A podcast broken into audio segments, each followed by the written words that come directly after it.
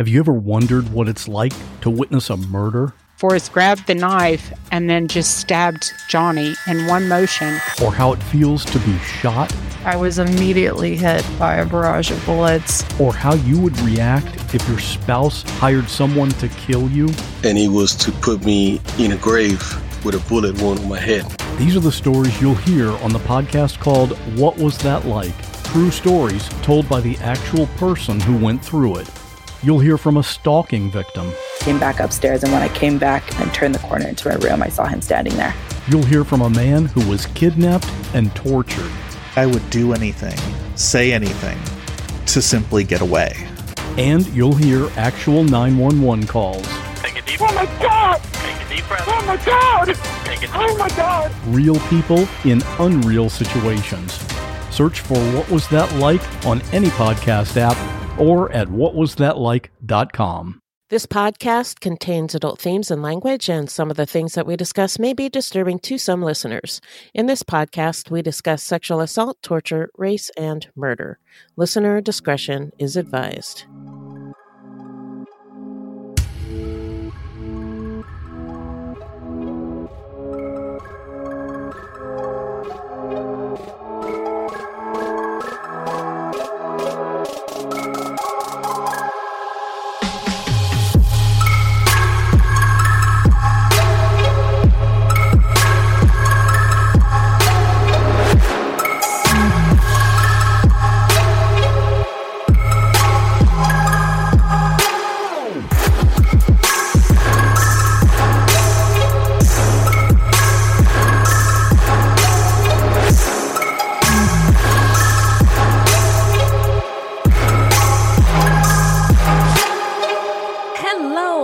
Everybody, and welcome to Fruit Loops, episode 106. Thank you so much for listening.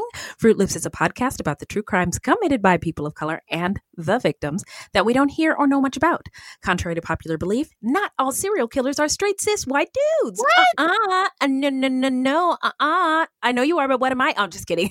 Uh, I'm not a serial killer, but there are many well documented cases of serial killers of color, and Fruit Loops is a podcast all about them. We will take deep dives into the fascinating lives and crimes of serial killers and true crimes committed by people of color and their victims that the media and entertainment commonly leave out because the news is racist.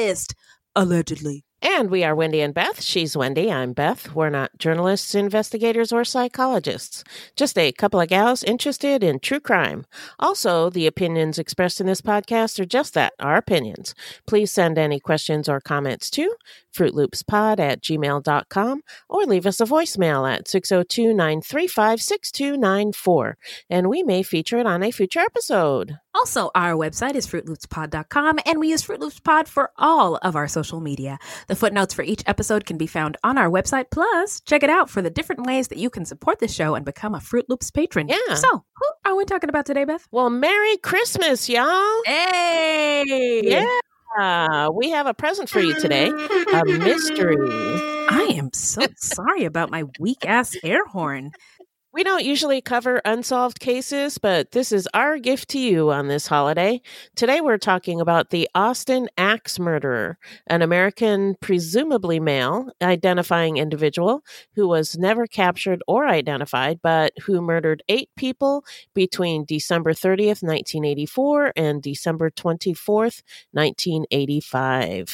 Ooh, wee. Now, when I was researching this case, I told you I was outside at night and I was like scared. Like, I, this is a, like, this is a scary It's story. pretty creepy. Yeah. Pretty So- creepy. But, yeah. but, but, but before we get into the scary stuff, how you doing? I'm good. Um, as far as I know right now, this is uh, about a week before Christmas. I'll be going to see my daughter and her family at Christmas. Yay. And they just had COVID, so uh, I should be safe. They should be safe, except for the flight. But I'm going to be wearing an N95 mask with a another mask on top of it. hey, that's how you do it. Anyway, I'm excited to go see them. And uh, we aren't planning on going anywhere or seeing anyone, but I'm just going to see them. So it's cool. There you go. So you're double bagging.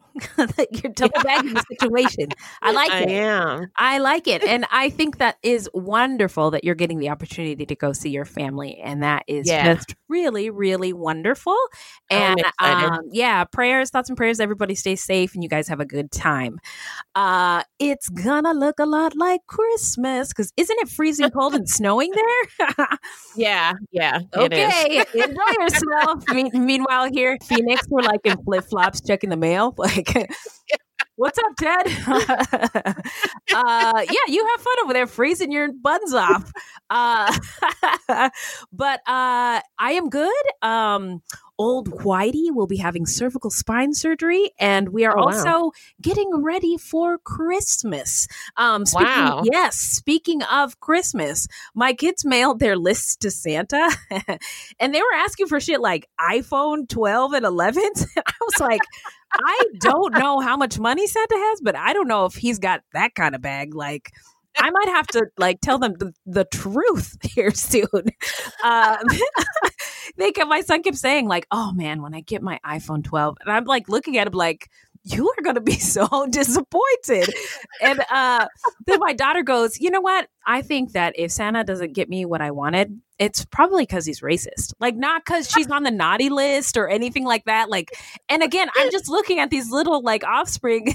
Like kind of proud and speechless all at the same time. so, so yeah, Woo! But uh, that's enough of that. Now let's get into some listener letters. Hello, angels. Mm, mm, mm. What is in the bag, Beth? Well, we got a lovely note from Miranda who said, When I found out I had some fellow lovely Phoenix ladies killing it, no pun intended, I'll take it. in the true crime podcast game, I had to support. Love your show. Keep it up. hey, hip hop air horns. Thank you, Miranda. Oh, wrong button. Miranda. Sorry. hip hop air horns. I'm sorry, Miranda. Woo! Please forgive me. Uh, what else is in there? Well, one of our new patrons, Chelsea, sent us some love and a message. They said, Hi, I found your show from the Murder Squad episode. I subscribed about five minutes in because I knew you were who I needed to listen to about murder. Hey, Yeah. I just wanted to let you know I wish I could give more to the pod, but I am a forever student, first year med in Canada. Wow, congrats. Oh, yeah, doing the Lord's work. And thank you for saving everybody's life yeah. in the future. yeah, in the future. or maybe now, who knows? Yeah, yeah. P.S. Have you ever looked into the first Prime Minister of Canada? John A. MacDonald was responsible for the starvation and massacre of the First Nations people on the land I now live on, Mm. most notably the illegal hanging of Métis leader Louis Riel at the site where we now train RMCP. That's gross. Oh my God, yes. Um, yeah. Go, I was just gonna say, shout out to her for knowing um the history of the land that she occupies and counting it out. I appreciate that. Yeah. My family immigrated from South Africa, so I'm slowly working on learning the history of this land, though you would also be interested in learning more about the country everyone thinks is so kind and polite. No, we know we know what time it is. We know the vibes. We know what's up over there in Canada. if you're interested, look at the Commons podcast, episode two, and the whole season, honestly. I apologize for the long, rambling message. I feel like I already know you guys from listening to the pod. Stay safe and keep wearing a mask. Thank yeah. you, Chelsea. Thank you so much, Chelsea. Yeah. Hip hop air horns to you, sis. And uh yeah, I just think all of that, like that that whole message was just like a comprehensive, um, woke, looking for understanding snack. Um Yeah. and mm, satisfying. It's Uh, delicious. It's delicious. Uh, now we're gonna. Uh, we've got some new patrons: uh, Spencer T and Chelsea L and uh, Podbean patron Miranda T, uh, who again, as we mentioned, is uh, in our Phoenix Pod fam for showing us some love. So yeah. here are your tunes. Hope you don't hate them. Spencer, baby, just slip a murder under the tree. for me. Been an awful good pod, Spencer, baby. So hurry down the chimney tonight. okay. All right. Next. Just hear those Chelsea's ring a ling ting ting ting a ling too. Come on, it's lovely weather for a murder together with you. Ligature, ligature, ligature, let's go. Let's play in the snow. If that was too much, I am so sorry. Sometimes I get going with these tunes and I just can't stop. Uh, there is, wait, there's more. Maybe we should do an album. I'm telling you, it's on my 20, 2021 vision board to, to like, because I know other. Uh, other podcasts who are kind of musically inclined do release just the MP3s. So I have to figure out how to isolate the audio that we have and um, Right. put it out as like extra content for people to access. Um, so uh, it is on my vision board to learn. Uh, but I have one. I have one more tune. Uh, we just want you for our own, more than you could ever know. Make true crime come true. All we want, Miranda, is you, baby. also, Good one. Thank you. Took me a while to warm up to it and knock it out, uh, kind of. Uh, also, uh, we got some more coffee do- coffee donations. Thank y'all so much for having a cup of cup of Joe with us, having given us the Yeah. love. So Marietta, nobody does it better, and thank you. And to our Ivory King, Paul T, thank you all Yeah. so much. And every single one of you deserves the hip hop air horns. Thank you, thank you, thank you. Let me double it up because I just needed uh, a breath.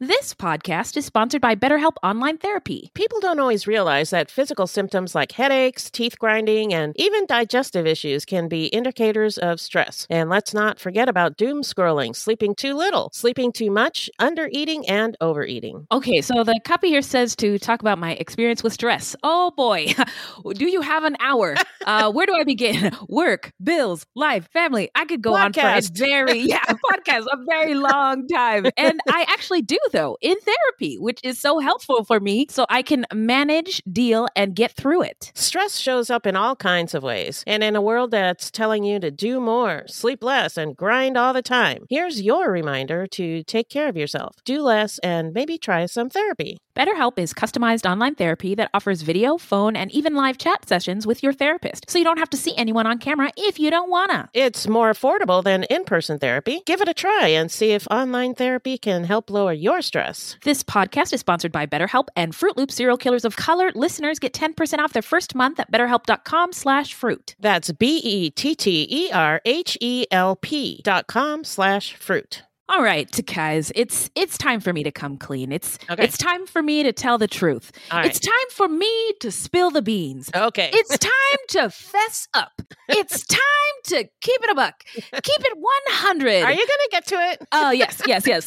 So sometimes after dark, I sneak away and play best fiends. Others may wonder about my mysterious disappearances. They say, Who does she think she is? David Blaine? David Copperfield? I say none of the above. In fact, I'm having so much fun playing best fiends. Ever heard of it? Why, yes, I have. I love Best Fiends. I love collecting the little monsters when you play so I can level up my fiends. Also, I love going in for the super long matches to free up the board and beat levels. Ooh. I am happy to report that I am on level 440. That's amazing. okay, friend, I see you flexing over there. Now, Best Fiends is a free to download mobile puzzle game with thousands of exciting new levels for new adventures and challenges every time you play. I am on level 304. Beth, tell him about the offline play. Yes, of course. there is offline play, so you don't even need Wi Fi or the internet. Oh, good. So download your new favorite getaway, Best Fiends, for free today on the App Store or Google Play. You'll even get $5 worth of in game rewards when you reach level 5. That's friends without the R Best Fiends. Beth, remind us Who is our subject today? As we mentioned, this is an unsolved case, which is not something we usually do, but we thought it would be fun for Christmas to do something a little different. Today, we are covering the case of the Austin Axe murder, which some people call America's Jack the Ripper. Ooh, uh oh. Uh, I don't have any scary sound effects, but let's just hop into the stats, and you'll you'll see. You guys, this really creeped me out. Okay, here we go. Stats time. All right, today's subject, name unknown. He or she, we believe it's a he, had uh, eight known victims. Uh, Molly Smith was 25. Walter Spencer was attacked but not murdered, just seriously wounded. Clara Strand and Christine Martinson were two Swedish servant girls uh, who were seriously wounded. Eliza Shelley uh, Irene Cross, I don't have more information about them. I apologize. Clara Dick uh, was someone who was seriously wounded. Mary Ramey, 11 years old, uh, was murdered, and her mother, Rebecca Ramey, was seriously wounded. Uh, Gracie Vance and her boyfriend, Orange Washington, were both murdered. Susan Hancock was a woman on who was murdered on Christmas Eve, and Eula Phillips was also murdered on Christmas Eve, and her husband James Phillips was seriously wounded. Um, did you want to divide this up, or you want me to Huh? keep going? Oh, no, go, you can keep going. Oh, okay. I just threw these in there for you to read. Oh, bless your again. It's like if if life was a video game and you got gold coins or points and the Ching, ching, final, ching, yeah, ching, the final level was heaven. I just everything you do, I'm like I just hear like cha-ching. She's on to the Ching, next ching, ching. level. Here she is, close to heaven. uh, let's see. Okay, uh, mo- uh, moving along, the Austin Axe Murderer, aka the Axe Man of Austin, and aka the Servant Girl Annihilator. This AKA originated from the writer O. Henry, the guy who wrote The Gift of Magi, a Christmas story in which a wife sells her hair to buy her husband a Christmas present, a platinum watch chain for his prized pocket watch. But as it turns out, the husband sold his pocket watch to buy his wife a present, ornamental combs for her hair. Hmm, Isn't that sad? Uh, o. Henry actually lived in Austin under his real name, William Sidney Porter. In 1885, he wrote to a friend that the town is fearfully dull except for the frequent raids of the servant girl annihilators who make things lively in the dead of night. Uh, Here's something I found out while researching this case. O. Henry was not only a writer, but he was also a bank teller in Austin who spent more than three years in a federal penitentiary for embezzlement. Uh, he started writing while he was in prison. The more you know. Boom, boom, Wow. boom, boom. That, that theme song. Um, by, Yeah. the, by the way, uh, speaking of Dead of Night, and part of my research in this case was listening to um, you know some podcasts about it and 99% invisible did an episode about this case and talked about how um, there were no street lights at the time and Right. how easy it was for people to just things to happen in the dead of Look night around Yeah, in the dark. Yeah. for us to consider now. Anyway, eight people were killed, six black people and two white people, all attacked in the middle of the night, several of them with an axe. The Annihilator's victims were mostly young black women who worked as domestic servants. They were attacked indoors while sl- asleep in their beds, but five of them were dragged outside. The Annihilator also raped and mutilated his victims, and he would also attack anyone who was present during the murders, including the victims' friends, boyfriends, and husbands. The murders took place over a year from December 1884 to December 1885, and they just stopped. Poof, done. And the perpetrator was never caught. So now we're going to dive into the setting. Take us there, Beth. Austin, Texas is located along the north bank of the Colorado River. Evidence of habitation in the Balcones Escarpment region of Texas, a fault line that runs from Dallas down through Austin and into San Antonio, can be traced to at least 11,000 years ago. Two of the oldest Paleolithic archaeological sites in Texas, the Levi Rock Shelter and the Smith Rock Shelter, are located southwest and southeast of present day Austin, respectively. The truth about the Haditha massacre has been covered up, but not anymore. I know you know what happened. They went into houses and killed women and children. What are you thinking? What a mess. U.S. Marines murdered innocent civilians in cold blood. And at the center of it all is 25 year old Sergeant Frank Wuterich. And me. Murder in House 2. A new podcast from Crowd Network. Something is creeping. Don't follow it down. Let me introduce you to Barry Kloogh, an authorised financial advisor from New Zealand and a very special kind of stain on humanity. He was a very uh, knowledgeable young guy. He was a registered financial advisor. Type of guy that was bending over backwards to help you. Now, you could be forgiven for thinking that Barry sounds like a great guy, and you'd be right. Well, right up until the point when you're wrong. It was all fictitious. She stole from my son who has a disability. Chris never knew. He died believing that we're all taken care of. A psychopath is somebody who lacks empathy, acts impulsively. I think there's a strong case that Barry might be all of those things, actually. To find out how Barry Kloogh stole over $15 million from 81 victims, subscribe to Klooghless, the long con. That's Klooghless, spelt K L O O G H L E S S. For hundreds of years, nomadic t- tribes of Tonkawas, Comanches, Lipan Apaches, and others camped, fished, and hunted along the creeks nearby. In the late 1700s, the Spanish set up temporary missions in the area. You know where this is going. People of African descent were part of the population that settled in Texas in the 17th and 18th centuries. This population included free and enslaved black and mixed race people, as intermar- interracial marriage was legal and very common. The enslaved population was afforded some rights under Spanish rule, including the right to purchase freedom, protest against abuse, or obtain new masters if they were being treated unfairly. Though African people occupied the lower end of the castas, a racial categorization system of Spanish Texas, some African and mixed race people were able to ascend the classification system by gaining wealth and prestige through labor. Hmm. Following Mexican independence in 1821, the Mexican government adopted policies to gradually outlaw enslavement in the newly established country, but Anglo settlers actively worked to ensure slavery was preserved in Texas. A number of enslaved African Americans arrived with Stephen F. Austin and his Anglo settlers in 1824. By the end of 1825, there were around 443 slaves in the colony, almost a quarter of its population.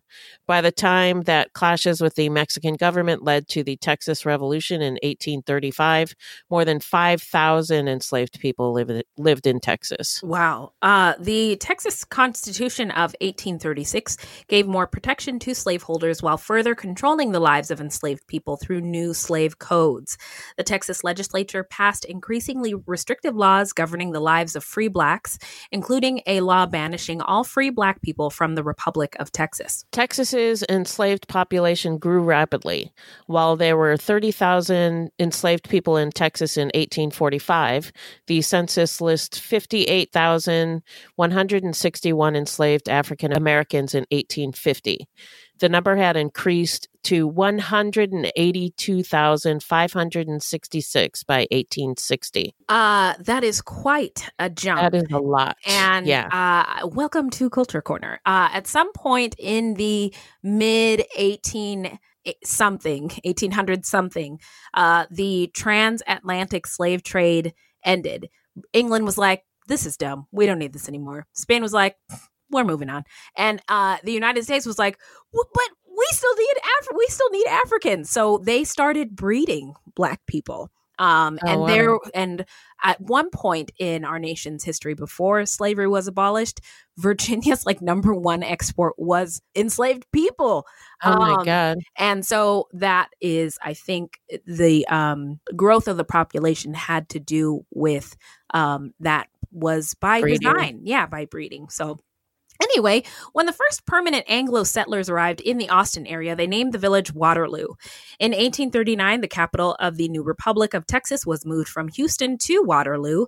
A new city was then built and named after Stephen F. Austin, the father of Texas. Judge Edwin Waller, who was later to become the city's first mayor, surveyed the site and laid out a street plan that remains largely intact today. Waller surveyed a grid plan on a single square mile plot with 14 14 blocks running in both directions.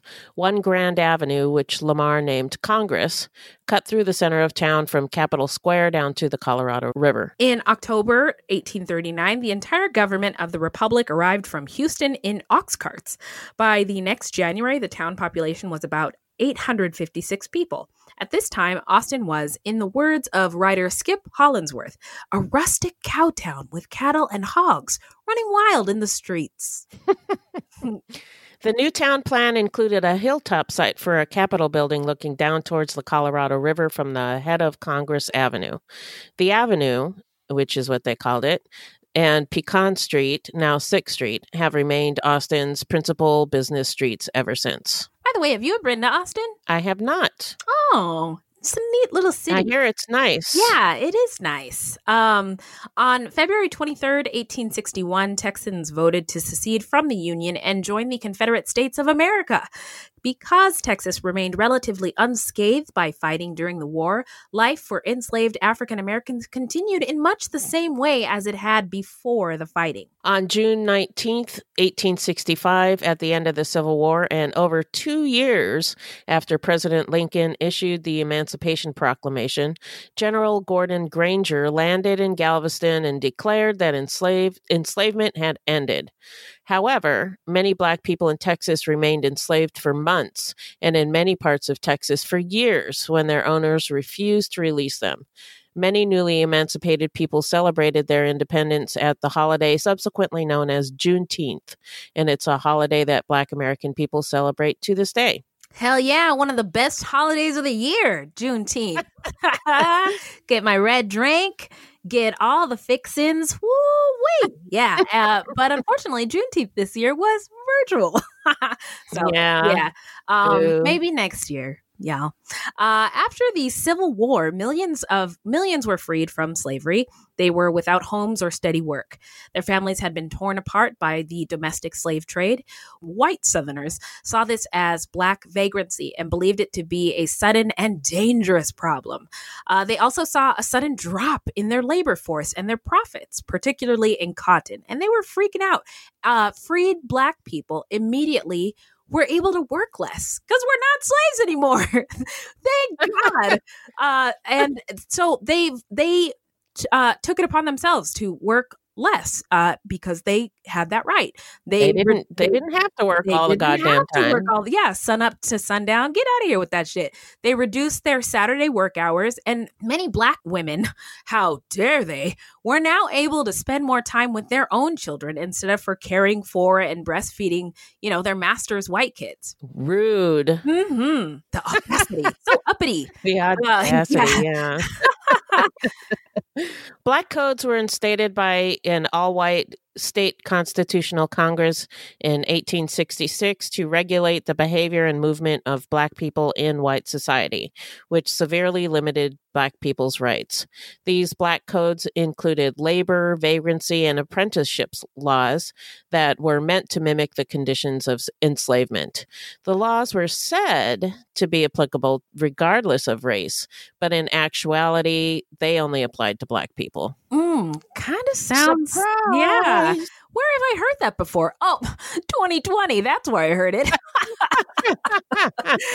um. Also, uh, I was looking for like a because these laws are really like ridiculous. I'll get into it in this. uh, Here we go. Black people caught violating any of the ridiculous laws would be rounded up by authorities and placed in contract work, forced apprenticeships, or convict leasing situations. White Texans reacting to the end of the Civil War increased violence and attacks against African Americans. And these these um, black codes or these black laws, um, every state had different ones. I think most of them modeled theirs off of South Carolina's, which were the most harsh. Uh, but there's so many of them, and they're so stupid. Uh, yeah, I was just looking for one like really silly one, and I couldn't find one. But if any of you guys are listening, come across like a, just a, a ridiculous, like something stupid, like you can't cross the street as at the same time as a white lady, or you're going to jail. Like it's just dumb stuff like that. Uh, anyway. Yeah. The Ku Klux Klan was present in Texas by 1868. Nine years later, in 1877, Reconstruction failed because radical Republican legislation ultimately failed to protect former slaves from white persecution and failed to implement fundamental changes to the social fabric of the South. In addition, white Texans utilized violence, intimidation, and legal means to limit black suffrage and passed a poll tax in 1902 to restrict the political participation of poor people of all races. There was also the white primary, which restricted voting in primary elections to white Texans only. Ugh, Mm. ridiculous. Mm, mm, mm. Newly freed African Americans, most of whom had few resources with which to start their new lives, found themselves increasingly limited by the legacies of enslavement. Many were forced to sign sharecropping contracts with their former owners, while others were incarcerated at rapid rates. Despite these difficulties, African Americans began constructing new forms of family and kinship ties while making gains in literacy and education. Ha, ha, ha. Staying alive, staying alive.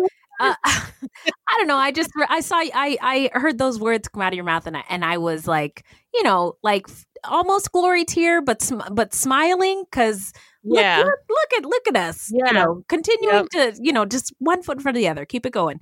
Um, in spite of everything, in eight, the 1870s brought dramatic changes to Austin. In the downtown area, the wooden wagon yards and saloons of the 1850s and 60s began to be replaced by more solid masonry structures. And on December 25th, 1871, Austin became the westernmost railroad terminus in Texas and the only railroad town for many miles. This transformed Austin into a trading center. Construction boomed and the population more than doubled in five years to 10,363. By 1875, there were 757 inhabitants from Germany, 297 from Mexico, 215 from Ireland, and 138 from Sweden.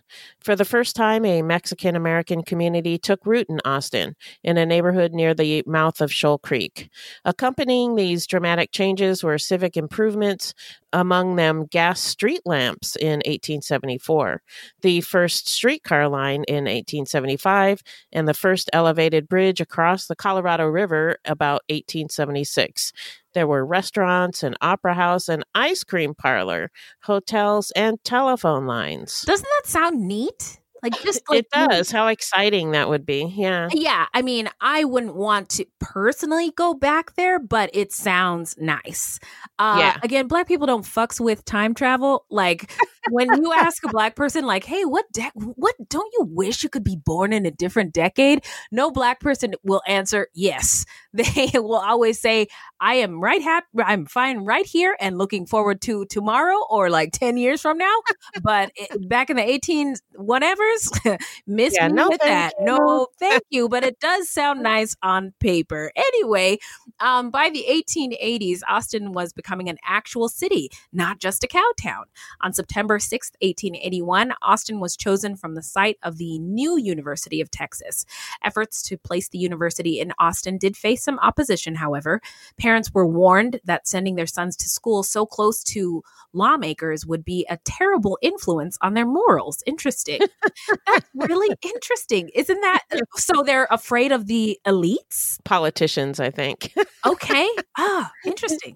that's that's how I took it. Oh, okay. Like it Which, just sounds you like know. I don't want you going to school with those coastal elites, except they're in tech. They're in Texas.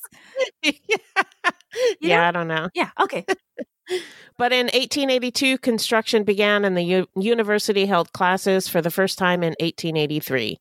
St. Edward's College, which catered to Irish Catholic immigrants, was also built in Austin, as was the Tillotson Collegiate and Normal Institute for Black students. Some called the city the, quote, Athens of the West, unquote. That sounds really nice. However, laws requiring segregation of railroad cars, waiting rooms, restrooms, restaurants, entertainment establishments, and residential neighborhoods restricted African American mobility and advancement during the late 19th and early 20th centuries. The Ku Klux Klan continued to enact violence and terror on Texas African Americans, and lynching became an increasingly prevalent form of racial intimidation. Between 1885 and 1942, there were 468 documented victims of lynching in Texas, the vast majority of whom were African American. Yeah, and I think key word there is documented. Documented, yeah. Um, Because yeah, I suspect that number is a lot higher. probably more, Mhm. yeah. There were black communities in Austin, Masontown, Wheatsville, and Clarksville.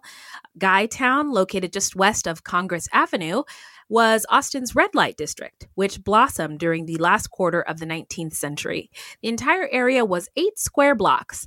Their clients were city council members, legislators, and businessmen who tacitly supported business in Guytown through their continued patronage. This area was mixed race. Saloons and beer halls were everywhere. Plus, there was cocaine and opium. Ooh, hello.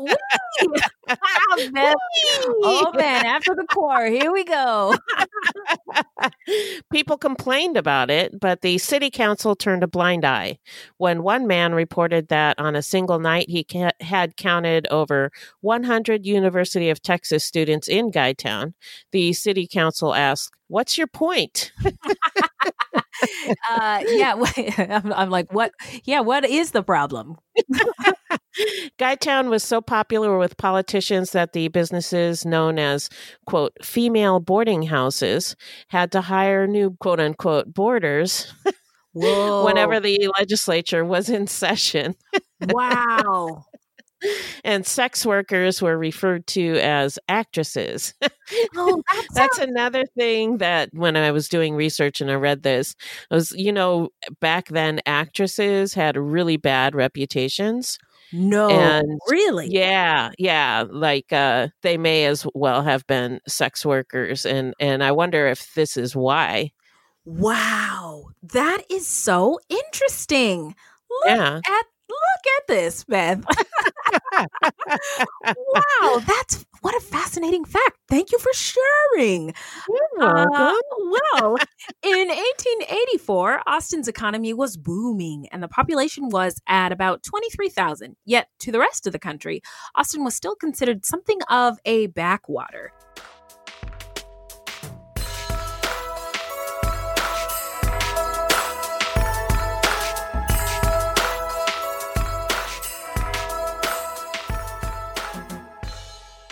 Get ready for your starring role in a thrilling adventure full of hidden clues, immersive scenes, danger, and romance. That's right. It's June's Journey, and you play June Parker, an amateur detective investigating a series of mysteries. Ooh, you'll put your powers of observation to the test, sharpen your sleuthing skills, find objects, and claim rewards. The visuals are fire. It's like a party for your eyeballs. As you play this thrilling adventure full of hidden clues, immersive scenes with danger and romance in full force. Whether you're craving a good mystery or just need to get away for a while, June's Journey is the perfect game for you. It really is a sweet escape. I like to play when I need a mental pick me up. There is a detective in all of us. Find your inner detective. Download June's Journey free today on the Apple App Store or Google Play. So now we're going to dive into the timeline. Hit it, Beth. On December 30th, 1884, three years before the Jack the Ripper murders, a black cook named Molly Smith was attacked in her bed. Molly, 25, was born in Virginia in 1857, but was in Texas by the early 1870s. She lived in a small outbuilding behind the home of her employer, William Hall, with her boyfriend, Walter Spencer. Sometime after midnight on the morning of December 31st, William Hall was awakened by Spencer, who was bleeding profusely from several wounds to the head. He explained to Hall that he had been attacked while he slept. He had been knocked unconscious, and Smith had apparently been taken by the attacker because he could not find her. Hall went to the outbuilding where Molly lived and found signs of a struggle and a blood covered axe. He then followed a trail of blood into the backyard where he found Molly Smith lying in the snow. She had died from injuries inflicted by the axe, and she had a gaping hole in her head. Ooh, sounds horrific. So that was December 30th. Now we're on to the night of March 19th, 1884. Clara Strand and Christine Martinson, two Swedish servant girls that shared living quarters in the same upscale part of town, were seriously wounded when they were shot while walking home. Despite serious wounds, Christine and Clara Strand lived to tell about it, though neither of them had very much to say and could not describe their assailant. We should say that a lot of articles do not include Clara and Christine's attack as part of the crimes attributed to the axe murder because they were one, white, two, they were shot at while walking rather than attacked with an axe in their home. So it was a completely different MO. Yeah, it is, but it certainly is a good way to throw um, the authorities off. Now, I'll get to my theories at the end, but Okay. uh, black people were not allowed to have weapons like guns. Oh, wow. Yeah, that. I didn't think about that, but that yeah. So that would have just eliminated any black person. Um, right. But uh, this crime captured the full attention of the authorities and the press because the victims were young, pretty, and white. Newspapers and frightened readers demanded that the police do something. The city marshal, Grooms Lee, described in some articles as lazy and corrupt. Surprise, surprise. Made a show of a modest increase in foot patrols, but did little else to deter or apprehend the perpetrator. He did take credit when the attacks, quote unquote, stopped, but as it turned out, it was just a lull in a killing spree. Eliza Shelley, 28, was a cook for the family of Dr. Lucien B. Johnson and lived in a cabin located at the back of the home. She lived there with her three children, but her husband, William, had been incarcerated earlier in the year for stealing a horse. Eliza was described as, quote, a faithful wife, mother, and employee, unquote. I also wanted to point out that we are not that far away from the time period of enslavement in America. Um, And Reconstruction is over because of terrorism. Um, Yeah. And so the only jobs available for women, especially, um, were as domestic servants. So yeah. uh, just wanted it out. Uh, on May 8th, 1885, Eliza was discovered by her young children on the floor of the cabin with a gaping axe wound to her right temple. There was also a hole that had been punctured into her skull, in between her eyes, and another deep, round hole above her ear. It was speculated that the killer had stabbed her with an iron bar or with something like a screwdriver. There were also several nice wounds, knife wounds, nice wounds, not nice, Nice wounds. not nice, Wendy. There were Them are not- some no. nice wounds. Uh, no, no, don't do it, Wendy. Uh, there were also some sev- several knife wounds up and down her body. The killer had broken open a couple of trunks and scattered their contents around the room. Eliza's bloody body had been wrapped in a blanket from the bed, and she had been placed on a quilt taken from one of the trunks. From the way that her body was posed and her nightgown was pulled up, the police thought it was likely that she had been sexually assaulted. Unlike Molly Smith, Eliza had not been taken outside, nor was the murder weapon left behind. Uh, the children were. I, I got to point something out too. I feel like I might be spitting out facts and might be getting my timeline confused. like the black people not being able to own weapons. I'm not 100% sure if that was the case in Austin, Texas, but I know Oh, okay. that it's it was uh one of the black codes. So if Oh, we're okay. talking about the same time period, my assumption is it applied in this time in this place. But don't right. fact check me on it. Uh, the children were too traumatized to give any useful evidence, but footprints of bare feet were found by the cabin. Dr. Johnson was distraught and described Eliza as an excellent woman who they treated as a lesser member of the family. Is that a compliment? And that he didn't know why anyone would want to kill her, particularly in this gruesome manner. Two weeks later, on May 23rd, a third black servant, Irene Cross, who was 33, was attacked. Irene was born in Mississippi. By 1870, Irene and her husband Haywood were living in Austin along with their nine year old son. By 1880, Irene was widowed. Hmm. In 1884, Irene lived on Chestnut Street, now 18th Street, with her grown son Washington and an eight year old nephew Douglas Brown. Irene was found in the backyard of her employer's house after her employer, Robert Wireman, heard screaming and ran outside. Irene's right arm had been almost severed in half, and a long horizontal gash extended across her forehead, as if someone had tried to scalp her. She was still alive but could not speak. Wireman had her carried inside to a spare bedroom in his house, something that white people thought at the time as an amazing act of generosity. Mm-mm. Mm-mm. Oh my god! oh my god! Irene hung on until May 25th when she finally died. So as long as I mean, what's the opposite? Like hanging up, hanging her up for a tree and letting all the blood drain from her body? Like, at least he didn't do that. Well, I guess because he, took her into his house rather than, you know, putting her in her house. I Um, guess. I don't know. But Okay. Uh, all right. I'm.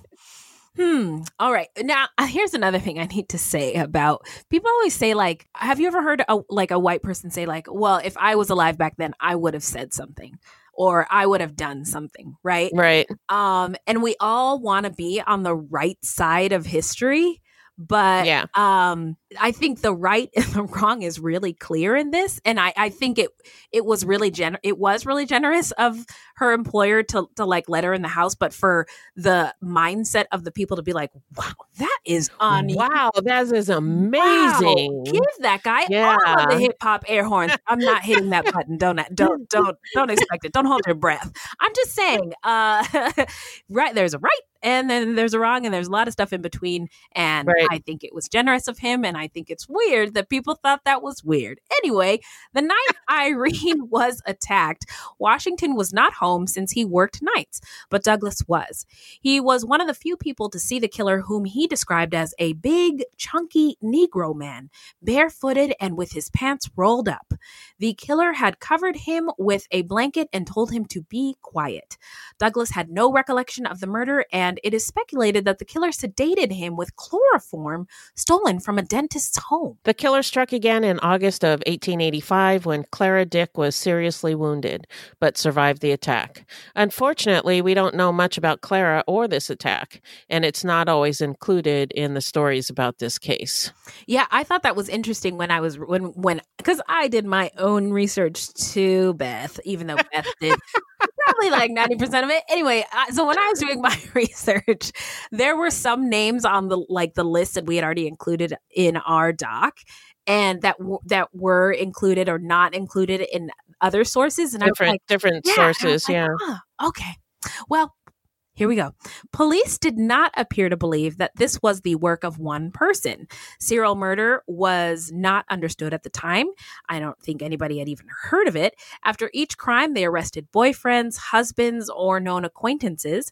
Reporting at the time used words like demons, monsters, and fiends, portraying that it was not the work of one person, but of multiple persons. And I gotta say, those uh nouns um are just so sinister that I wonder if the media my impression was the media was implying that it was a person of color. Right. Could have just yeah, been- could be. Could just be my interpretation. Sorry. Could be. Yeah. I don't know. I'm sensitive. the next victim was 11 year old Mary Ramey. Mary never knew her father, Jacob Ramey, who had died several months before she was born. Her grandmother, Harriet Carrington, and an uncle, Edward H. Carrington, owned the Carrington grocery store on East Pecan Street, now 6th Street, opened in 1872, which was one of the first black owned businesses in Austin. Ooh, that deserves a hip hop air horn. In the meantime, Beth, say pecan again. Sorry, pecan. Uh, pecan? Is that pecan? Pecan? I would say pecan, but you know, to, to each to each his own. I'm sure everybody's got their own little, you know, pecan. say it again. You said pecan. And I just Pecan. pecan. I just East was pecan. Pecan. Pecan. Say pecan, pie. Pecan pie. Pecan pie. Oh, pecan- that's it. Pecan You're, pie. you're off the island. I am voting you off. Pecan pie. Pecan pie. How do you how do you say it? Pecan. Pecan. Pecan pie. It's just so funny. I love the little things, the little things you say. I just want to. Oh, I, I just want to put you in like a things. little. Remember Willy Wonka when Mike Teavee got shrunk uh, Yeah, like a candy bar, and she put him in the she put him in her purse. That's what I want to do to you sometimes. Say it again, Beth. Pecan. Now I don't know how to say it. I don't know how you said it before. Rewind the tape. Okay, right. I don't know. Uh, so okay, so uh, Pecan Street, got it. Uh, and one of the first black-owned businesses in Austin, which again deserves a hip hop air horn. I'll do it one more time just in case. Now, by the mid 1880s, Mary's mother, Rebecca Ramey, found employment working as a domestic servant at the residence of livery owner Valentine O. Weed on East Cedar Street, now 4th Street. And she and Mary lived on the property. On August 31st, Valentine Weed was awoken at about 4:30 or 5 in the morning to a strange sound. He went outside to the wash house, opened the door, and found Mary Ramey lying there. Ooh. Um now if we were like a super high production show, we would have scary music there, but you're not getting it. uh, her mother, Rebecca Ramey, had been knocked unconscious while she slept, and Mary had been dragged to the backyard wash house. She'd been raped, and a spike of some kind had been driven into her ear, piercing Mm. Her brain. Police again found bare footprints. After the death of her daughter, Rebecca Ramey moved to the East Austin neighborhood of Rosewood, where she lived for the rest of her life with her older daughter Minnie and her son in law Lee Green. An 1888 newspaper article stated that Rebecca had, quote, never recovered from the shock and the wounds of that terrible night of blood, unquote. Not surprising in the least Yeah. bit. Uh, Yeah. at, at this point, people in Austin began freaking the fuck out. Uh, some editorials advised vigilance committees, basically saying that if the police weren't going to protect them, they needed to protect themselves. In 1885, Austin had a 12 man police force. Come again? and they had little experience with detective investigation or modern police work. Two of the officers were black to police the black communities, but they were not allowed to interrogate or arrest white people. Mm.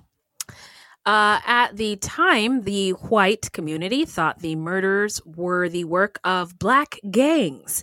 Some people thought that because many of the women were living with their boyfriends out of wedlock, that they were targeted for their sinful way of life. The black community thought that it was the work of demons or some other unholy being. The police response was, predictably, to round up a bunch of black men and jail them. Because bare footprints were often found around the bodies of the victims, some black men were arrested on the suspicion of murder simply because they were not wearing shoes. Um, yeah, and uh, I'm assuming um, my understanding from uh, the like timeline, it's summertime, right? Like August. Let's see, when was the last murder? Like it's hot, right? It's Uh, Austin. Yep, August. So Yeah, I mean, and I'm I'm sure shoes were also a luxury, but they're very expensive back then. Yeah, you wouldn't be wearing shoes in the summer uh, if you didn't have to. right? Am I right? Up high. Uh, Yeah. So, uh, yeah. Um, so, uh, anyway, the city also called in some outside detectives who used policing techniques from the old South. This already sounds like a horror movie gone wrong. Some of the jailed men were beaten severely in order to get a confession, and some of them were threatened with lynching. None of the men confessed. Yeah, the ways of the old South. I talked about this last episode. All they had to do was just treat people with respect. Be nice. Yeah. At the same time, bands of armed men began roaming the streets after dark, taking their fear and frustration out on anyone who crossed their path. More often than not, the people who crossed their path were black men and boys. Many of these men and boys locked themselves in their homes and would not venture out, even for work. I mean, do you want to stay alive or do you want to get paid? Yeah. I don't, you know. Understandable. Then came the murders of Gracie Vance, 20, and her boyfriend, Orange Washington, 25. Orange Washington was employed by an Austin builder. The couple lived in a small cabin on the property of William Dunham, Gracie Vance's employer. She was a domestic servant. On September 28, 1885, just before 1 a.m., the killer slipped into the cabin through an open window. That night, four people were sleeping in the cabin Patsy Gibson, Lucinda Boddy, Gracie Vance, and Orange Washington. Gibson and Boddy did not work for the Dunham family. They were just visitors who had chosen a very bad night to visit their friends. The Annihilator struck Gibson and Boddy on their heads with a blackjack or something similar, fracturing both of the women's skulls. But for the other two, the killer used an axe, which was later found under the blankets of the bed. Within moments, all four of them were unconscious. He then shoved Gracie out the open window, leaving a trail of blood on the sill. He threw the young woman over a fence and dragged her through a weed filled vacant lot to a stable owned by a neighbor, W.H. Hotchkiss. Investigators came to believe that Gracie must have revived at this point because there were signs of a fierce struggle. Ooh, um, that's a lot of bodies in one sitting. Um, Yeah. The killer finished by beating her head in with a brick. As in two earlier incidents, the victim was wounded above or near both ears and in the temple. She had been raped while she was either dead or dying. She was later found, quote, her head almost beaten into a jelly, end quote. According to a story in the Austin Daily Statesman, Gracie and Orange both died. Patsy Gibson and Lucinda Boddy survived. Public outrage grew, and the police force was frequently declared ineffectual and incompetent. the city hired Pinkerton detectives, but they too failed to solve the mystery. In December 1885, City Marshal Grooms Lee was replaced by James E. Lucy, an ex Texas Ranger, and the city police force was expanded in size. New ordinances were enacted by the city council, including a midnight curfew. Late night sales of liquor were curtailed, and vagrants were run out of town. Uh, remember those vagrancy laws? Uh, when Yeah. I see vagrants run out of town, that leads me to believe that at one point Austin was a sundown town. Do you know what a sundown town is? Yeah, but remind me. It is welcome to Culture Corner with Wendy and Beth. A sundown town is a city or town in the United States where if a black person or any black indigenous person of color is caught in said town after the sun goes down, their life is in danger. You are basically fair game. White people can do whatever they want to you kill you, mutilate you, kidnap you, rob you. Um, and you could never be heard from again. And I think people think that sundown towns were a thing of the past. We just had the glorious TV show Lovecraft Country, and there was a really um, epic uh, sundown town scene. Um, but I think there are still sundown towns that exist today. Yeah. Um, Yeah. So anyway, this is how writer Skip Hollandsworth described it in a 2000 article in Texas Monthly.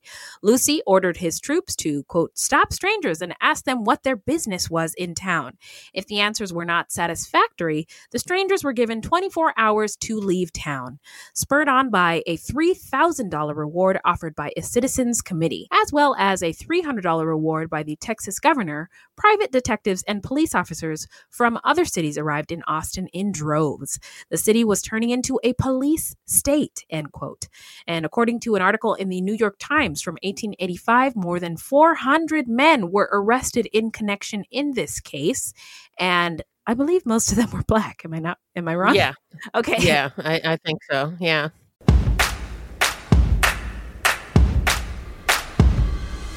We are gathered here today to give you permission to plan the wedding that you want. I'm Jessica Bishop. And I'm Sari Wienerman. And we're the hosts of the Bouquet Toss podcast. Today's couples have to juggle so many things from family expectations to outdated traditions and what's currently trending. So, to make it easier, we're going deep to figure out why we do weddings the way that we do, so you can decide what to keep and what to toss from your wedding day plans. You are cordially invited to subscribe to the Bouquet Toss wherever you get your podcasts or at evergreenpodcast.com. By the power vested in us, we pronounce you free to plan your day your way. I want to take a moment to tell you about my podcast, Carol Costello Presents Blind Rage. In 1984, a woman named Phyllis Cottle was abducted in broad daylight, tortured, and left to die in a burning car in Akron, Ohio. At the time, I was a rookie reporter covering this horrific story. Since then, I've reported every kind of crime imaginable. I've been able to leave most of them at work, but not this one, the one that buried itself under my skin and stayed put. Phyllis Cottle was a badass woman, and I want to tell you her story.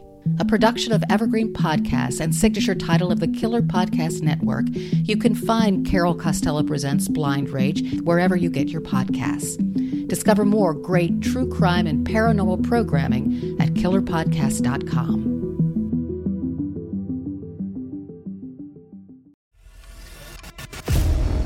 24 hours ago, I found out the person I'd been dating and seeing for the last six months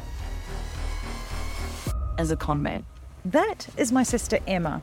Andrew Tonks's lies had been so convincing, she'd invested $300,000 with him. However, the tables were about to turn on Andrew. What he didn't know was that Emma had discovered his real identity. But to get any chance of justice, Emma had to act like it was business as usual. Coming up in this series, and that's when murder, all this stuff goes through my mind. I'm really, really scared. I'm assuming Sarah has watched too much Netflix and figures I've been defrauding you. Couldn't be further from the truth. That's what this was a real life story that seems so unbelievable, but it was actually true. A true story that all starts with one simple swipe to the right. I'm Sarah Ferris. And I'm Emma Ferris, and this is my story Conning the Con.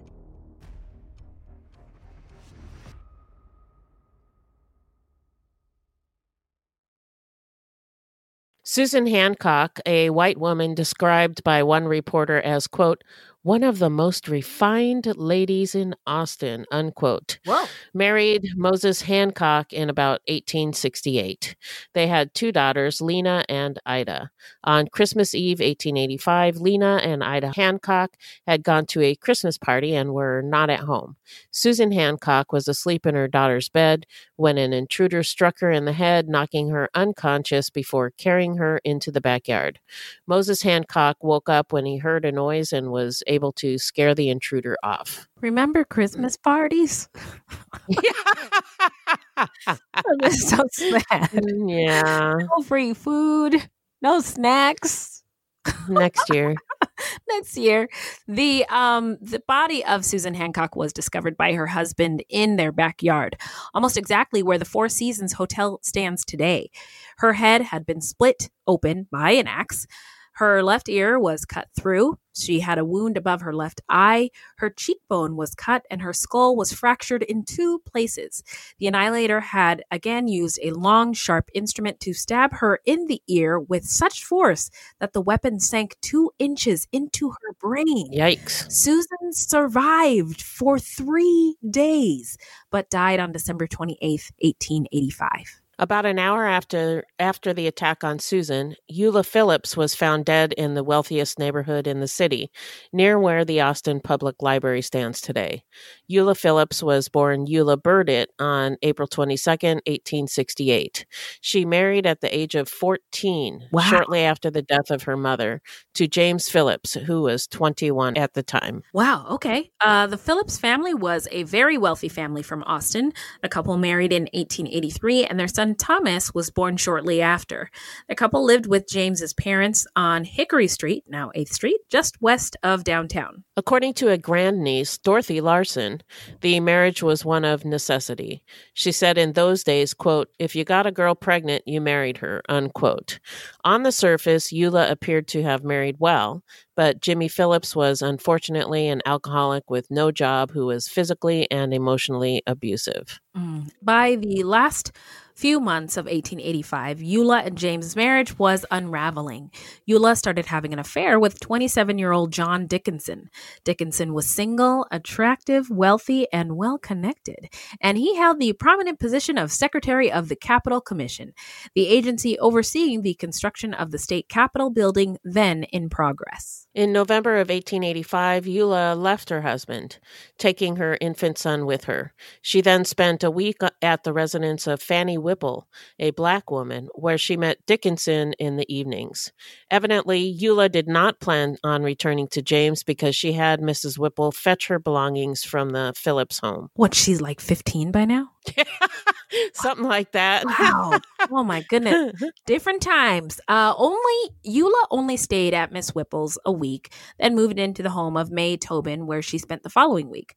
Again, seeing Dickinson on several occasions, she then left Mrs. Tobin's and went to stay with relatives in Elgin. Both Fanny Whipple and May Tobin operated what were called assignation houses, which were private residences in which the owners rented rooms for romantic encounters and provided a certain amount of discretion to their customers.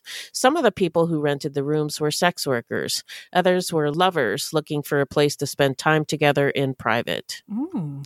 May Tobin also did what she called, quote, matchmaking, end quote. If a man was looking for a female company, she'd find someone for him, but she did not employ any sex workers. She just made her rooms available to them and introduced people if that's what they were looking for. While Eula was gone, and at the urging of his mother to straighten up, James Phillips stopped drinking and secured a carpentry job. At the beginning of December, accompanied by his older sister Dorothy Creary, James traveled to Elgin and convinced Eula to come back to Austin. Eula and Thomas then returned to the Phillips home. On the night of Christmas Eve, after the Phillips household was asleep, Eula slipped out of the house and, accompanied by someone unknown, arrived at May Tobin's, where she had previously spent time with John Dickinson. Eula asked Tobin for a room, but none were available, and Eula left. May did not know who accompanied Eula. They stayed out of view, but she assumed it was a man that Eula wanted to spend time with. According to Jimmy, that night, the three of them, he, Eula, and Thomas, were sleeping in the same bed. He was attacked, but he didn't remember what happened. He was found in bed, nearly unconscious, a severe gash uh, in the back of his head. Little Thomas was unharmed, but Eula was dragged outside where she'd been raped and murdered. Eula was found by following the trail of blood from her bedroom, or the bedroom. Her nude body was in an unlit alley behind the home. Her skull had been bashed in by an axe, and heavy pieces of timber had been placed across her arms, as if to keep her pinned down during the attack. Blood, blood, blood. Last night's horrible butchery, said the headline in the next day's newspaper, the Austin Daily Statesman. they were so dramatic. I know. I know. see, see what happens when we don't have the internet? You have to just write in bold. Just start screaming Yeah. blood. Yeah. During a Christmas Day meeting, more than 500 city and business leaders, lawyers, doctors, and clergymen met to devise a plan to stop the killings. The city was on the verge of chaos. Many of the same black suspects from a year earlier were rounded up once again, along with a mentally ill Mexican American man and two suspicious looking white brothers found with blood on their clothes in a town north of Austin. The public demanded action and mob violence threatened. All of the efforts to stop the crimes had failed, and the city waited for the next murder to occur. But after December, there were no further mysterious murders. Just as suddenly as the attacks began, they just stopped. That's wild. Uh, so I now, know. Yeah. Now we're going to get into the trial uh, or trials. Uh, in December, in early December 1885, District Attorney James H. Robertson, the mayor's brother, decided to try Walter Spence, the boyfriend of Molly Smith, the first victim for murder. But after a two-day trial, Spence was acquitted. Which is amazing because he was a black man. Whoa, that's right. Uh, Yeah. that is amazing. Look at Yeah. justice. I thought I, I'm I'm like shocked, but that yeah, is me too. When I read that, I was like, whoa. Whoa, yeah, did like the whole Matrix, like whoa. Jimmy Phillips was tried for the murder of his wife, Eula Phillips. His trial has been called the 19th century equivalent of the O.J. Simpson case. Reporters came in from all over the country, from Chicago, St. Louis, and New York, to cover the trial. Ooh, that's interesting. Uh, the DA alleged that Eula had been, at best, having multiple sexual affairs behind Jimmy's back, and at worst, doing actual sex work. Eula's friendship with Fanny Whipple, the black woman who owned the assignation house, was brought up at trial, and the fact that she had been to the home of May Tobin earlier in the evening on Christmas Eve, the night she was killed. Jimmy was portrayed by the prosecution as a violently jealous husband, motivated to murder by Eula's infidelity. They did not connect Eula's murder with the murder of Susan Hancock, which had occurred only an hour before hers and in pretty much the same way. Eula's sex life was bared for all to see, and she was basically victim blamed. Uh, at the trial, Jimmy was quoted as having said that if he ever found out that Eula was cheating on him, he would kill her and then himself. During the trial, a piece of evidence was brought out, which was a sawed out plank from the veranda of the house with a bloody footprint on it. Jimmy was made to put his foot in a pan of ink and then stand on a board. The footprint he made in ink was smaller than the bloody footprint. Um, also, this happened so long ago, but the whole victim blaming thing um, is a tale as old as time. Yeah, it really is. Yeah. Other footprints had been found which had something unusual about the toes. A witness testified about George McCudgeon, one of Eula's alleged lovers. He was asked if George had anything peculiar about his feet, but the witness said that he never noticed anything unusual about George's feet. The jury voted to convict Phillips, but he was later acquitted on appeal. Charges were also made against Moses Hancock, the husband of Susan Hancock. In court testimony, witnesses stated that Moses was a drunk and an abusive husband who had made threats against his wife. Susan Hancock's sister, Martha, said that Moses never mistreated Susan except cursing at her when he was drunk, but that Susan was afraid of any drunk man. 16 year old Lena Hancock defended her father, testifying that Papa always treated Mama kindly and never whipped us girls in our lives. Susan Hancock had thought about leaving her husband and at one point had written a letter detailing her reason for leaving, which was basically that he was a drunk and she couldn't take it anymore. Susan never went through with her plans to leave Moses, but she kept the letter hidden away. It was found among her belongings after her death and was used as evidence in court. After the death of his wife, Moses Hancock was his own worst enemy. He was drinking heavily, he was threatening and abusive to his in laws and others. He made up strange stories and accusations related to the murder and talked about leaving the country. But in spite of himself, he was ultimately exonerated of Susan's murder in 1887. Both men were released from custody and never tried again. For months, there was still talk about various suspects, both black and white, but the crimes remained unsolved. Well, there are many theories on this case, and we are going to share some of them with you. Uh, some people believe that the Austin killer and Jack the Ripper were the same person. I like this theory. Uh, don't know if I believe it. On November 19th, 1888, the Statesman reported that a Malay cook running on ocean vessels was a suspect in the Jack the Ripper murders. The newspaper reported that a Malay cook had been employed at a small hotel called Pearl House in Austin in 1885. The cook was named Maurice, Alaska or Lasker.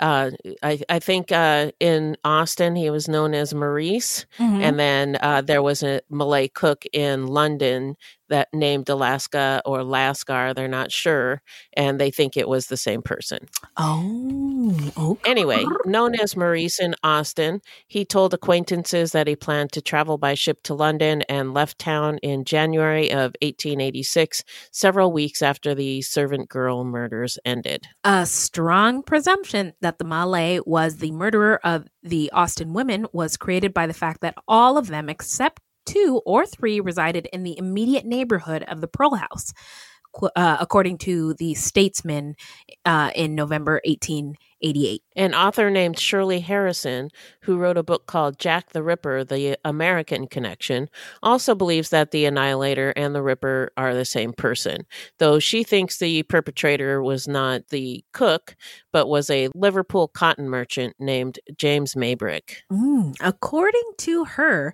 Maybrick's own purported journals, which include confessions of killing prostitutes as well as a page signed by, quote, Jack the Ripper, Maybrick was in Austin on the dates the Annihilator murders occurred. Maybrick died, likely of arsenic and uh, strychnine? Strychnine. Oh, strychnine. Strychnine, yeah. I thought that was a rapper's name. Strychnine. Never seen it spelled that way.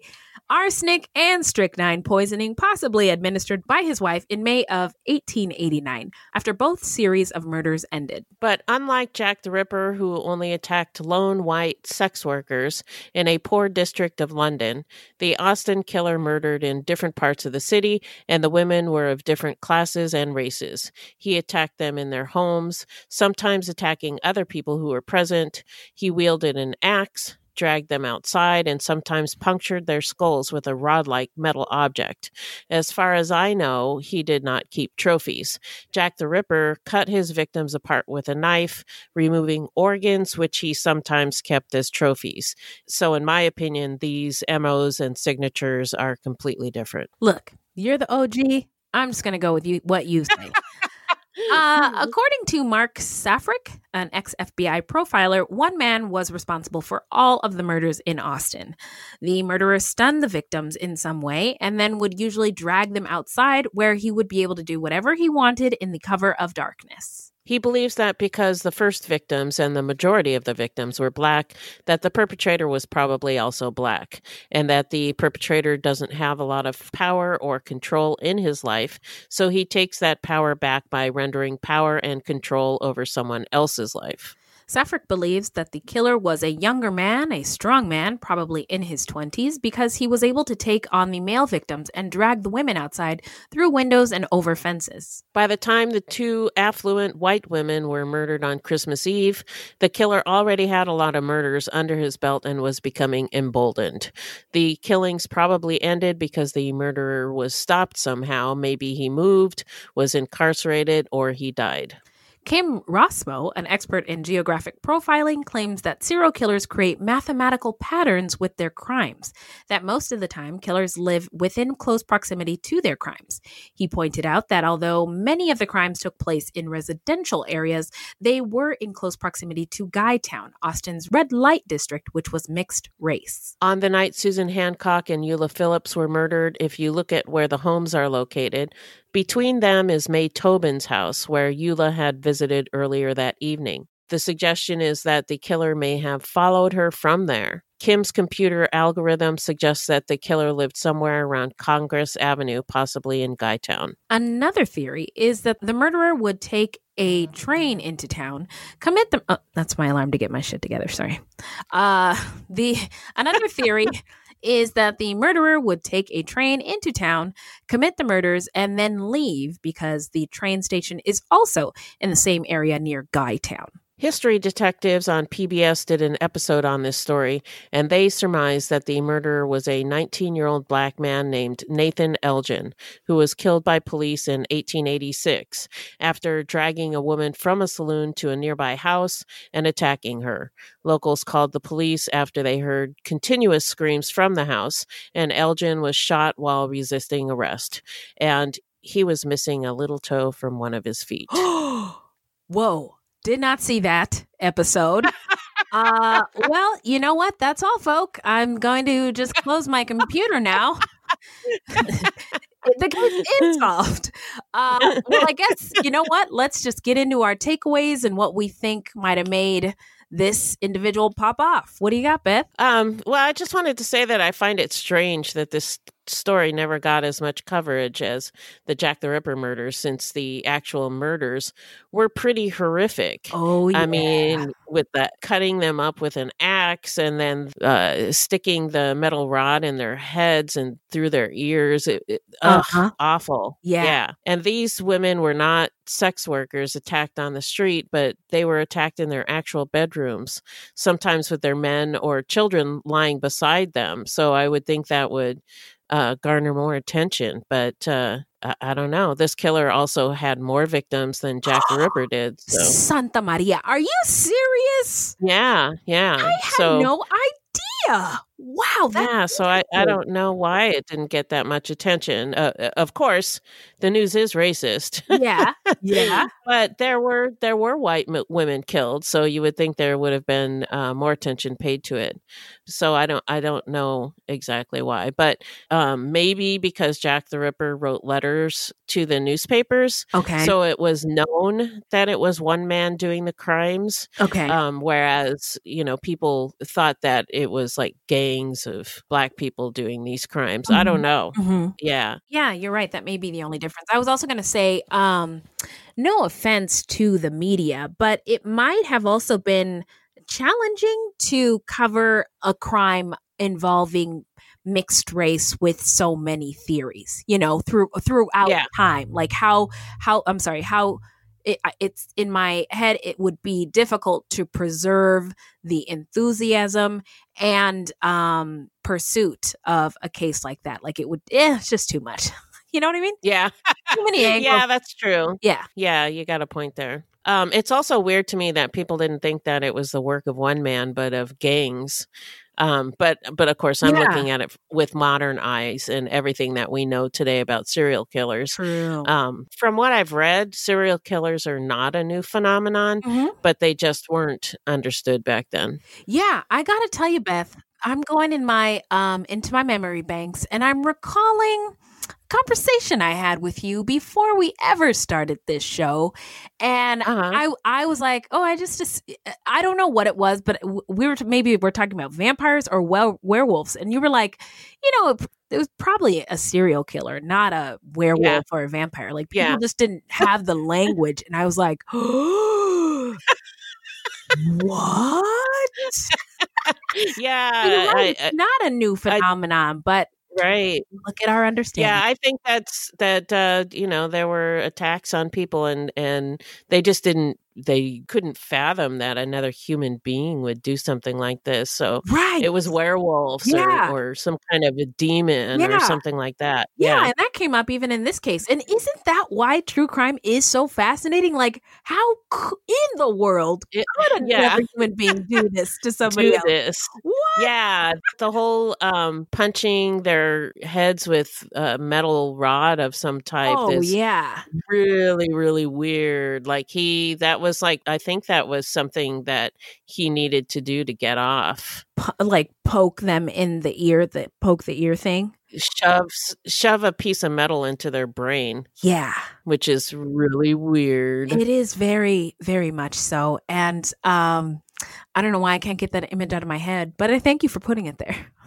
and I'm being 100% serious. Uh,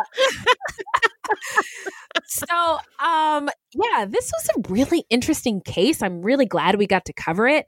I don't Yeah. know if the guy was white or black. Um, Right. It was interesting. I did notice that most of the victims were of the servant servant class and and Yeah. you know black women of and the most vulnerable population, but the least valued. And unfortunately, there was no Fruit Loops back then, y'all. So the victims got little news coverage.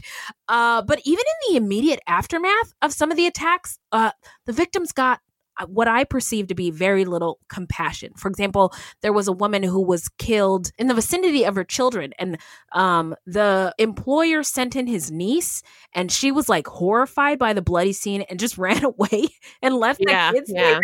Or um, I think um, one of the partners was attacked of one of the women of the black women and knocked on the on the employer's door and was like, "We've been attacked," and he was like, "I'll stop, I'll see you in the morning" or something like like just, yeah there was not yeah I- I mean these were these were human beings living amongst the white people and and I Yeah, I think that was actually uh, Molly Smith. Okay. Uh, we didn't get into that whole story, but it was pretty funny. I'm sorry. I'm sorry. I could have added that in, but yeah. Uh, hey, they just stabbed me in the head. Okay, well, I'll see you in the morning. Like, well, we'll check that out in the morning. Go on back to bed. what the hell? Um, and it just, it just seemed really, um, like, uh, gross. Um, but evolution comes to my mind with this case on so many levels, right? The evolution of our society, right? Slavery being a, a recent memory for everybody alive at the time of this story. Um, the of serial killing and the investigation of the same. Um, the evolution of the victims going from black servant girls to white women, um, or across classes. Um, and you know what has not evolved though? The hardcore desire to keep white women safe. And it didn't Yeah. seem like it until that was an element of the story that law enforcement like really got their butts in gear. Um, Took it seriously. Yeah. yeah, yeah, which is uh unfortunate. Um oh, uh one more thing. Sorry. Rape. A crime of power, nothing to do with sex. So I I was under the impression that it could have been a white guy because here's why. This is this is a theory I needed to share. Sorry. This episode is Oh, that's so okay. long. I feel like such an asshole. But so rape is a crime of power. And I think that it could have been a white dude, despite this toe in this toe thing. But um people slavery was, you know what, 20 years before this. And right. the white population had a really, really hard time, especially in Texas, as we talked about in the setting part, really hard time adjusting to the fact that black people were no longer enslaved and necessarily below them. And it pissed a lot of white people off and was really, really hard for them to get used to, hence the KKK.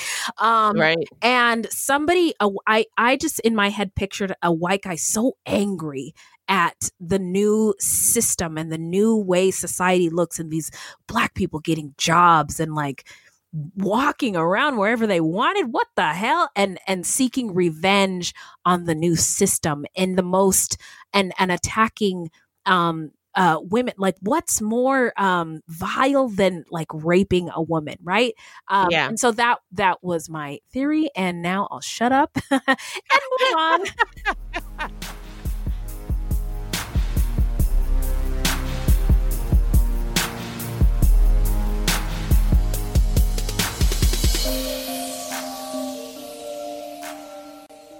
So now we're going to get into how not to get murdered. So, if you love true crime and you don't want to die, here's a tip for you. This segment is not intended to be victim blaming. We thought of this segment because I read somewhere that a lot of people listen to true crime because they want to know what they can do to be safer. This is not meant to blame the victims, it's just learning from other people's experiences. Sometimes we have no suggestions for a particular episode and we'll just offer up generic tips. Um, so I was just generically thinking preventing home invasions and what to do if you find yourself in an unfortunate situation such as a home invasion. Um, we've covered um, these two uh, scenarios in the past. You can refer to past episodes, and we'll put resources in the description of or, or on our website. But the best defense is a good offense. I don't know if I'm saying that, uh, you know, cliche right, but basically protect your home in advance and make a plan in the event of a break-in. That's the short answer. Um, there's no surefire way to prevent somebody from breaking into your home, or um, you know, there's no 100% guarantee for um, you know n- avoiding um, these things. But uh, some things you can do in advance make sure your house is well lit from the outside. Um, don't let the place look like nobody lives there. Take it easy on the flexing y'all. Even if you've got the bag and you've got you know uh, all these valuables big screen tvs right in front of the you know in front of the windows and your grand pianos like you know on the lawn like hide that stuff okay? Things might be we don't want to attract the thieves. Um keep keys uh don't keep them like under the mat. Everybody knows that's there. Make entry difficult secure everything secure the shit out of thing.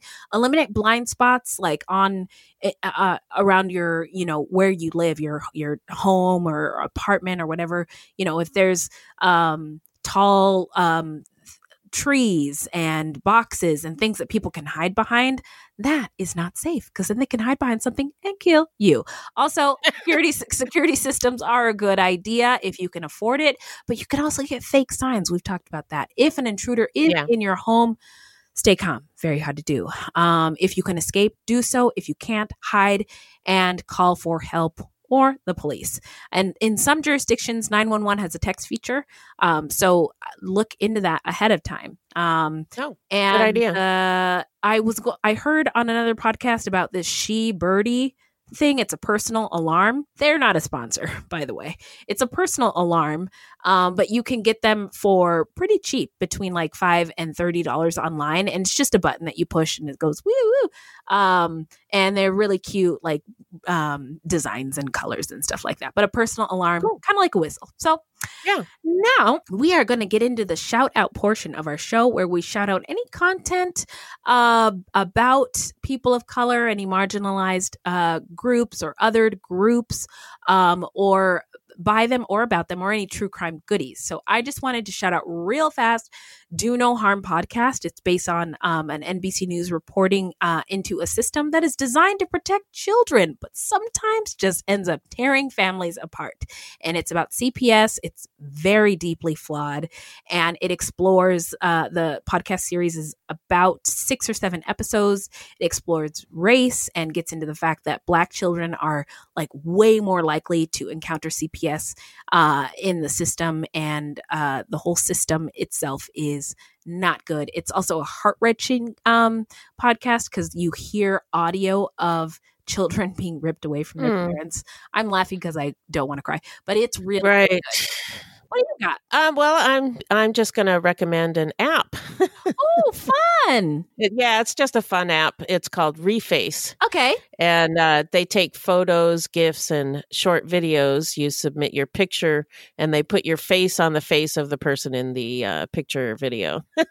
Oh, that does sound fun. Yeah, it's just something that's been distracting me uh, lately, and I kind of um, sit there and I'm like, oh, I'll just do one or two of these, and so I put my face like Oprah. I made myself Oprah. Um, I made myself Lizzo.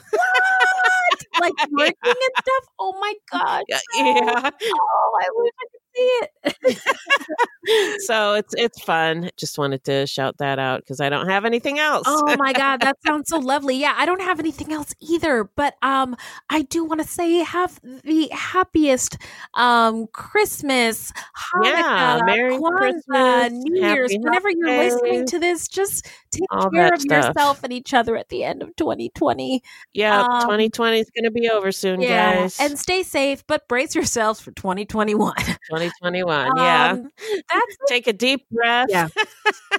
Ooh, so and get ready. yeah, yeah. Let's let's let's uh yeah, we'll get through this. Well, we're, we're gonna make it.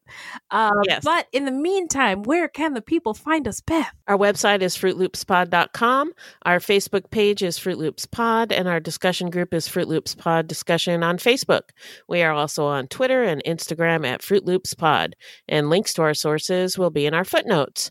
If you want to support the show, you can send us a donation on the Cash App. Just Google Fruit Loops Pod Cash App, or you can become a monthly patron through our Podbean patron page. This will help us pay for things like our website and pod hosting. There's no minimum and no commitment. Even a dollar would help. And as always, we have merch for sale on our website. That's right. This is a weekly podcast, and new episodes drop every Thursday. So until next time, look alive, y'all. It's crazy out there.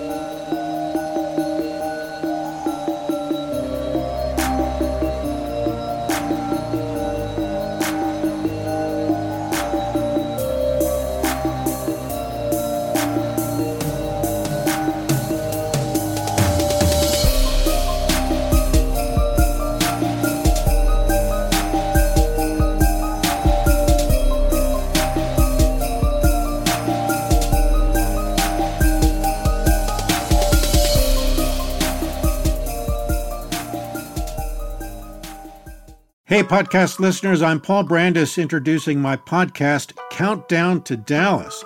It's a fascinating, in depth look at the seemingly unconnected events that led to the assassination of President John F. Kennedy. It's based on my book of the same title. In that book and in this podcast, I go all the way back to 1939 when Lee Harvey Oswald was born into a troubled and dysfunctional family. I'll follow his transient and often violent teenage years and young adulthood, painting a fuller picture of the man who would later become Kennedy's killer.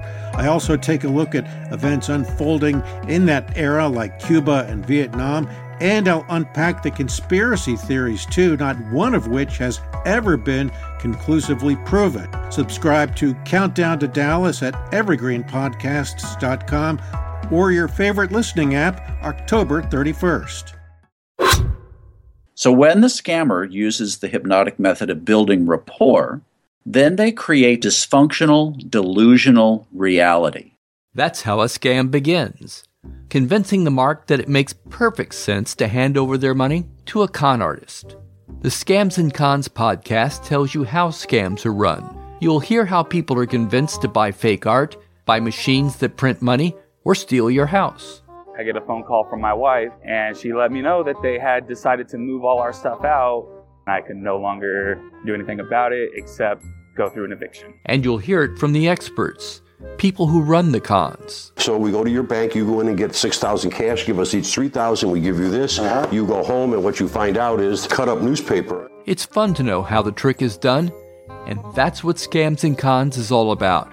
Listen at scamsandcons.com or wherever fine podcasts are found.